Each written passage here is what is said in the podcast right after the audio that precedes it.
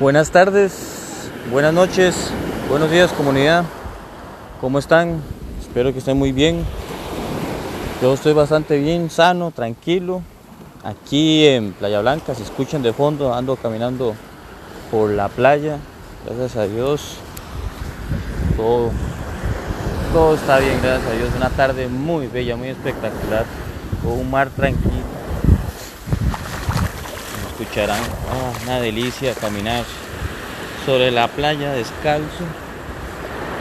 Creo que le dicen grounding como un tratamiento. Eh, parece que las sales tienen cierta vibración y te, la pasan, ¿verdad? A través de los pies y genera un efecto positivo en tu salud. Entonces, para los que estén en la playa, si pueden ir, vayan y disfruten, relájense. Quítense ese estrés si, lo tienen. Si no, pues relájense más. Eh, en este episodio de hoy estaba pensando en, de nuevo en Perseo. Y el título de este episodio es Conviértelos en piedra. Sí, exactamente. Conviértelos en piedra. Y es que si nos acordamos de este, lo que fue el capítulo pasado, donde les cortaba una parte de la historia de Perseo, el inicio, cómo fue que le dijo al, al rey Polidecto que sí, efectivamente, que iba a ir por, por la cabeza de Medusa. Y una vez que fueron de las grillas, después fueron de las ninfas, donde le dio unos artefactos de Hades, de Atenas y las sandalias aladas de Hermes para viajar muchísimo más rápido.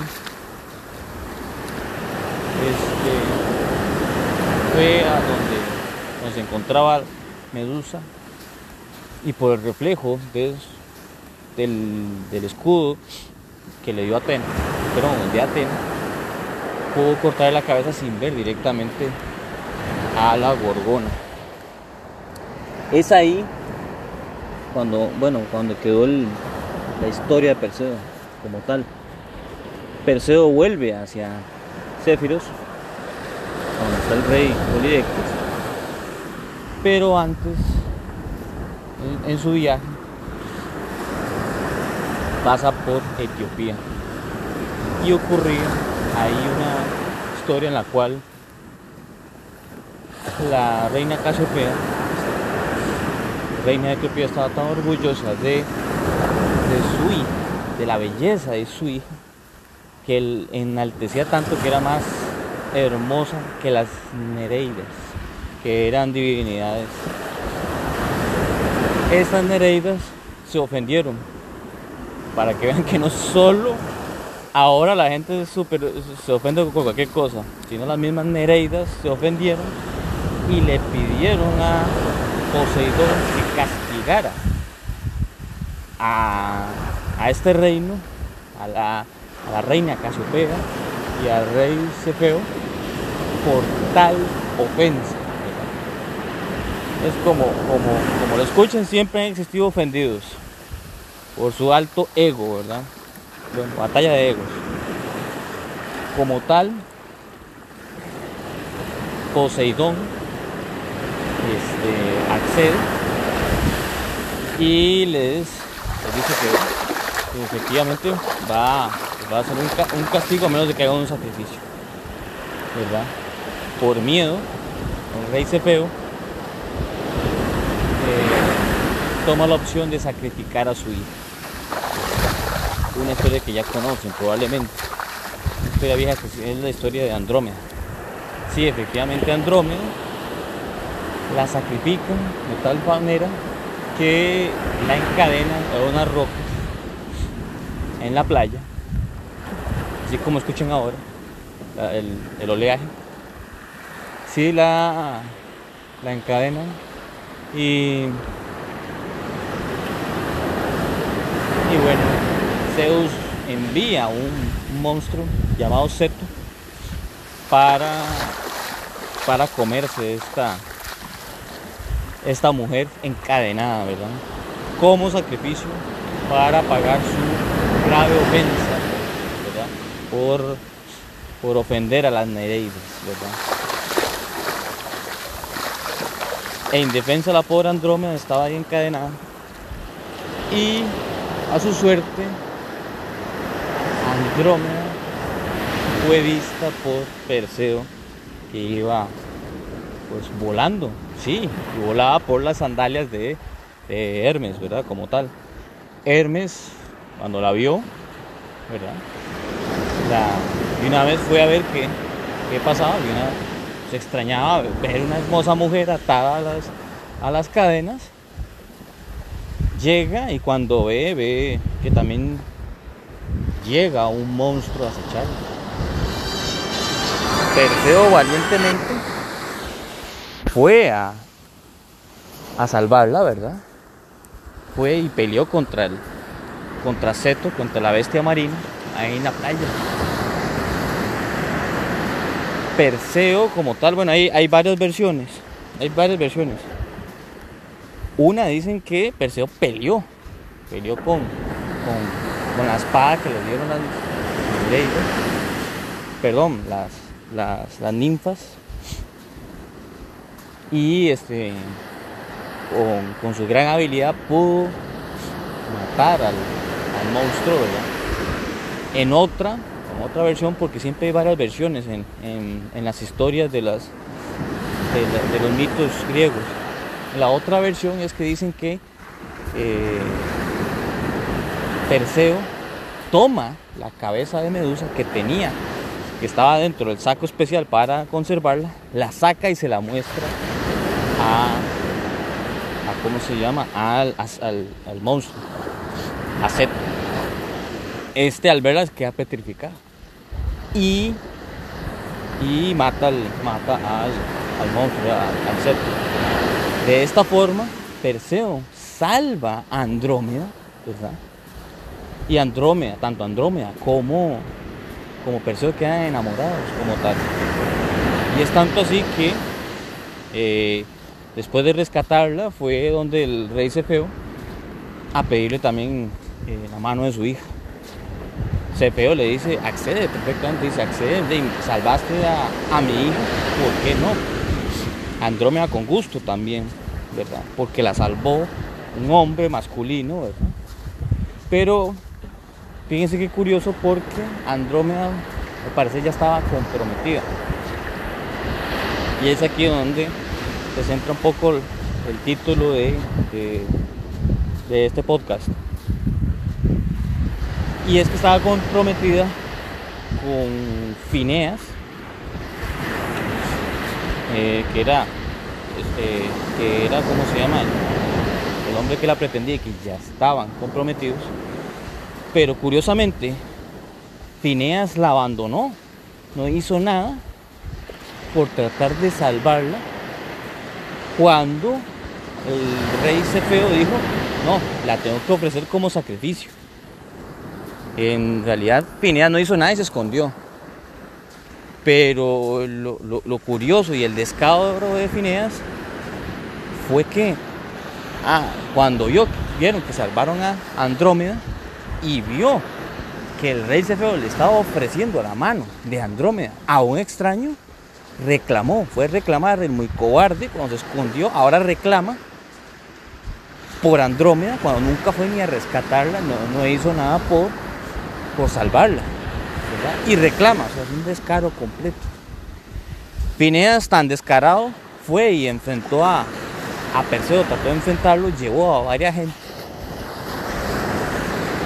Y hubo, y hubo derramamiento de sangre, efectivamente, sí. Perseo también, por su fama de héroe, hubo gente que estuvo a su lado, porque eso es lo que pasa también. Cuando, cuando hay gente justa, cuando hay gente valiente, es relativamente sencillo hacer amigos, tener gente leal. Porque a quien no le gusta a alguien que sea seguro de sí mismo, ¿verdad? Que tenga seguridad. A nadie le gusta los cuartos, a alguien le gusta seguro. ¿Quién no? ¿Verdad? proyecta esa, seguridad y esa valentía. Entonces también Perseo tuvo este, gente que le, que le ayudó en esta batalla.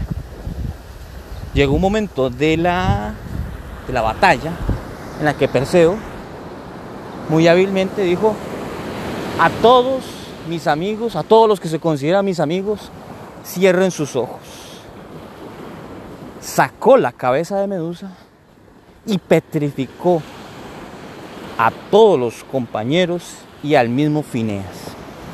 Y ese fue el fin de Fineas, Lo petrificó al muy cobarde reclamando después de haber después de que Perseo había salvado a Andrómeda, ¿verdad? Después de esto, sí, efectivamente Andrómeda y Perseo se casaron. Y luego ellos dos regresaron a la isla de Serifos. Pero eso después les contaré más, ¿verdad?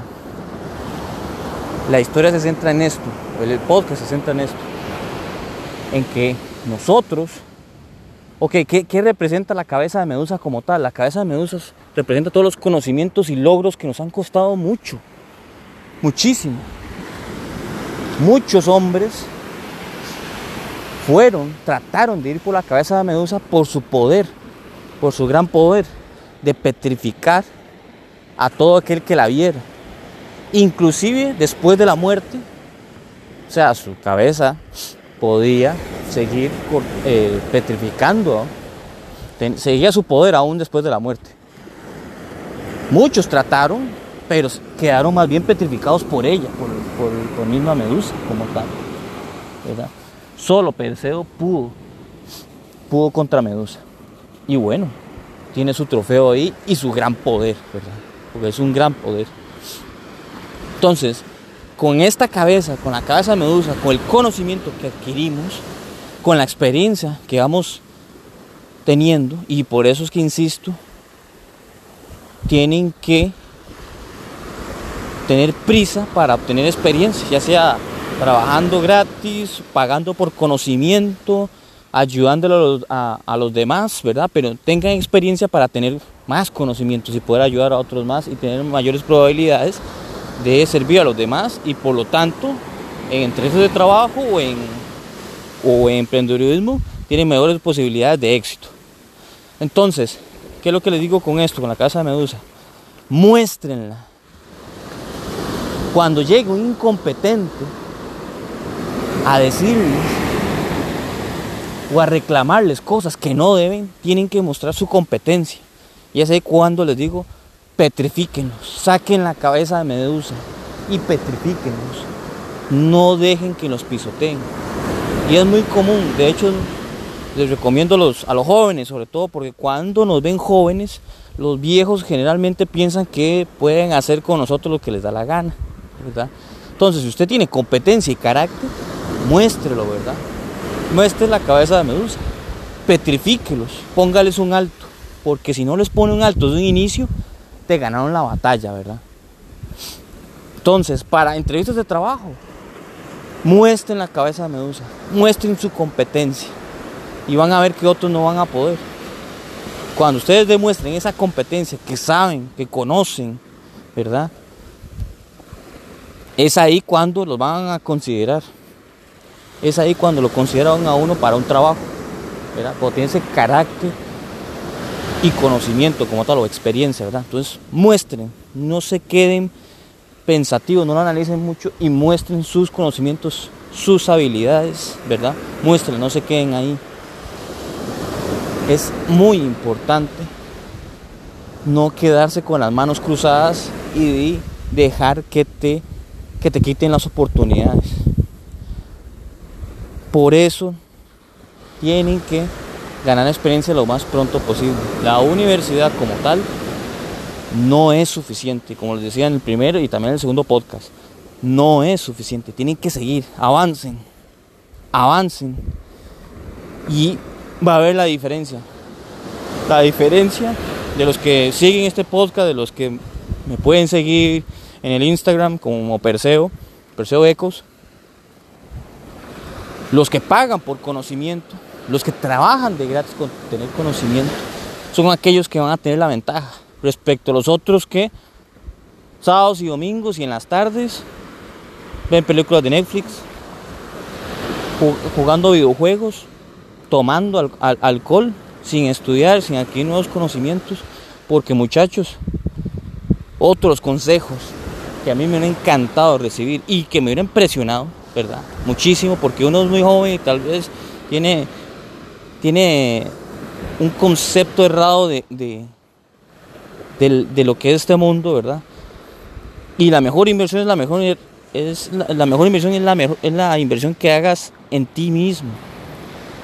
Invierte en tu conocimiento, en tu salud. En vez de gastar en Netflix, gasta en conocimiento. En vez, de, gastar tiempo en videojuegos, que no dejan nada. Los videojuegos no dejan nada. Yo jugué por mucho tiempo. Y es ahora cuando digo, mire, todo ese tiempo que jugué videojuegos no me sirvieron para nada. No me generaron experiencia para nada. Para nada. Salgan de los videojuegos.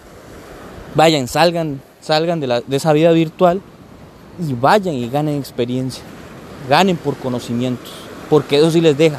Los videojuegos nadie les va a pagar nada. Bueno, sí, hay, algunos, hay algunos torneos de juegos, pero eso es si acaso menos del 1% de la población mundial. Después de ahí todos los demás no tienen nada, ¿verdad? Así que los videojuegos no dejan nada. Ver series de Netflix todos los fines de semana no dejan nada. Salgan, adquieren esa experiencia.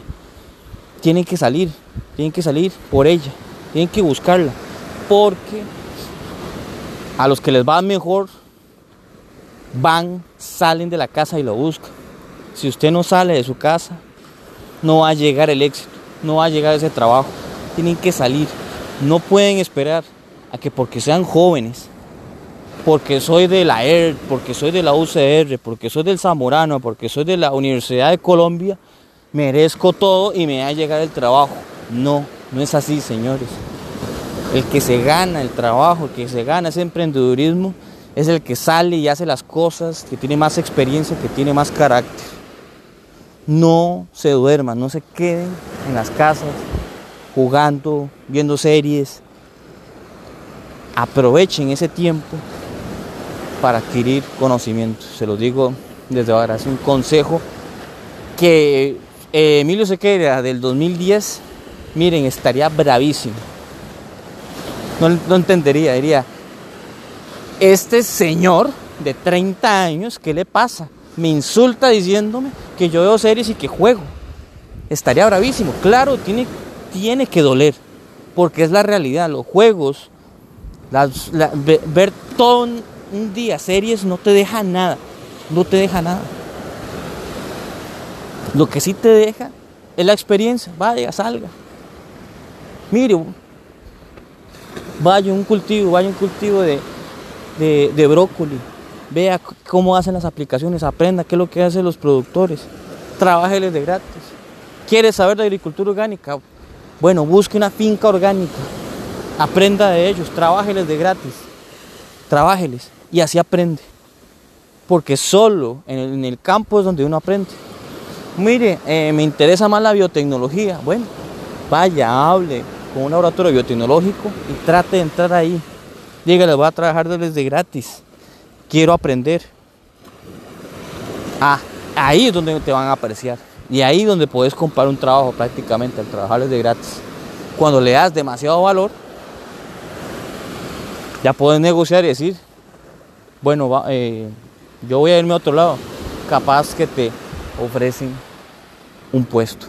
Háganlo muchachos, háganlo hay, muchos que tal vez no les guste lo que estoy diciendo. Y sé que no les, no les gustaría porque la única forma para que yo, Emilio de 2010, actuara es hablándole así.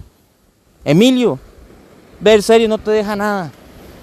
Estás ahí en el, en sillón, en el sofá, viendo tele, viendo televisión, viendo series, eso no deja nada, Emilio, salga. No haces nada ahí. Nadie te paga ni un dólar por estar sentado ahí. ¿Y qué es el asunto? Que hay que batallar con la mente. Porque la mente, la mente no le interesa si uno está feliz o no. La mente le interesa es sobrevivir. Y si estás en la sala, en un sillón viendo tele, la mente dice, ok, perfecto, estoy bien, ¿para qué me voy a joder más? Esa es la batalla con la mente. La mente no te interesa que estés feliz, es sobrevivir. Y ahí está cómoda y feliz y, tranquila. Ah, está sobreviviendo, perfecto. no hay problema. Es una batalla durísima, durísima, porque es de todos los días. Todos los días batallar con la mente, con el conformismo. Es complicado, pero así es. Así es, señores. Y con esta reflexión los dejo, ¿verdad? Conviértelos en piedra, demuestre su competencia. Y si no tengo la cabeza de Medusa, bueno, vaya, búsquela, tienen que buscarla. Porque el primero que la tenga es el primero que va a tener las mejores posibilidades de un trabajo o de emprender. ¿Verdad? Cualquiera de las dos, si quieren emprender. Por cierto, les dejo aquí en este podcast un buen consejo de emprendedurismo, señores. Yo trabajo para una empresa que provee fertilizantes, agroquímicos y servicios de agricultura de precisión. Pero dentro de sus, dentro de sus productos, todas las empresas que ofrecen agroquímicos o productos como tal, siempre hacen pruebas. Y yo sí siento que descaradamente nosotros algunas veces hasta hasta le pedimos favores a los clientes con tal de que nos hagan pruebas como tal. Algunas veces es difícil, porque un productor está en lo suyo, en producir, no en hacer pruebas. Y las empresas les cuesta muchísimo darle seguimiento a las pruebas. Si hay alguien que estudie agronomía o que tenga una finca, vea, una oportunidad de negocio es esta. Y es ofrecer su finca para hacer pruebas de productos agrícolas, la que sea. Si estás en un lugar relativamente eh, céntrico con varios o con varios o con varios productores alrededor de ese sitio, ¿qué es lo que usted puede ofrecer? Ok, empresa X, usted quiere hacer una prueba de este fertilizante para el cultivo de, de, de brócoli. Bueno, le ofrezco mi, mi finca como tal o una parte de, la parcela para hacer esta prueba.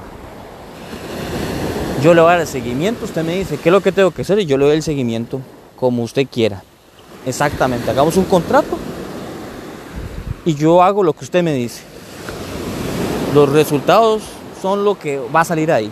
No me hago responsable de si los resultados son positivos o negativos para el producto pero yo sigo sus recomendaciones como tal. Y después yo llamo a varios productores, porque yo soy de la zona y yo los conozco, y les presento el producto. Te cobro tanto, te cobro X cantidad. ¿Y, ¿Y cuál es el beneficio que estás dando? La tranquilidad de que vas a darle seguimiento a ese ensayo. Y no tiene que estar a cada rato un promotor yendo para ver si el ensayo va bien eso es una gran oportunidad de negocio que pueden hacer.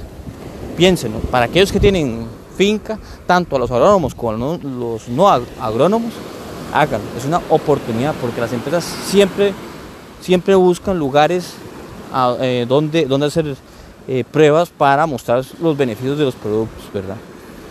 Y otro beneficio como tal es para los mismos agricultores de la zona, porque están mostrando productos nuevos que puede ser que sirvan o puede ser que no, ¿verdad? Pueden hacer el contrato ahí, por poner un ejemplo de que, ok, si no sirve un producto o que no sirvió para X cultivo en ciertas condiciones, o que este, no, no realizamos eh, la parte 2 del contrato, que es la exposición a varios agricultores en, en, el sector, por darles un ejemplo, ¿verdad? Entonces, a él les dejo esa, esa oportunidad de negocio, ojalá que, que alguien la pueda materializar, ¿verdad? Porque sí, sí es una, es una excelente oportunidad de, trabajo, eh, perdón, de, de, emprendedurismo como tal. Y bueno, señores, espero que tengan una excelente tarde, noche, mañana.